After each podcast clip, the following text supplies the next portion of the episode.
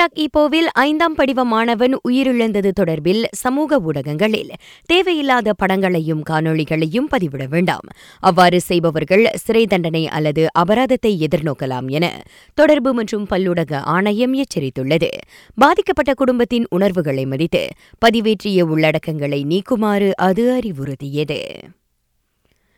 இதனிடையே அச்சம்பவம் தொடர்பில் நீதிமன்றம் ஏற்றப்பட்ட மூத்த காவல் அதிகாரி ஒருவருக்கு சிறப்பு கவனிப்பு வழங்கப்பட்டதாக கூறப்படுவதை காவல்துறை மறுத்துள்ளது. இவ்விவகாரம் பலரது கவனத்தை ஈர்த்துள்ளது என்பதால் அவர் நீதிமன்ற வளாகத்திற்கு கொண்டுவரப்பட்டபோது பலத்த பாதுகாப்புடன் கொண்டுவரப்பட்டார் என மாநில காவல்துறை துணைத் தலைவர் கூறினார்.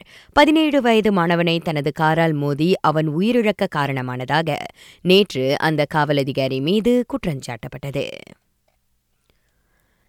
லங்காவியில் அண்மையில் பெண் கைதி ஒருவர் தடுப்பு காவலில் இறந்ததற்கு நிமோனியா காய்ச்சலே காரணம். அவரது மரணத்தில் குற்றவியல் அம்சம் காணப்படவில்லை என புகிட் அமான் கூறியிருக்கிறது.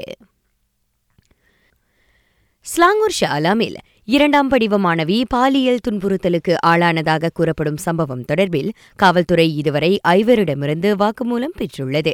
சக மாணவனால் பாலியல் தொந்தரவுக்கு ஆளானதாக சம்பந்தப்பட்ட மாணவி காவல்துறையில் புகார் அளித்துள்ளார்.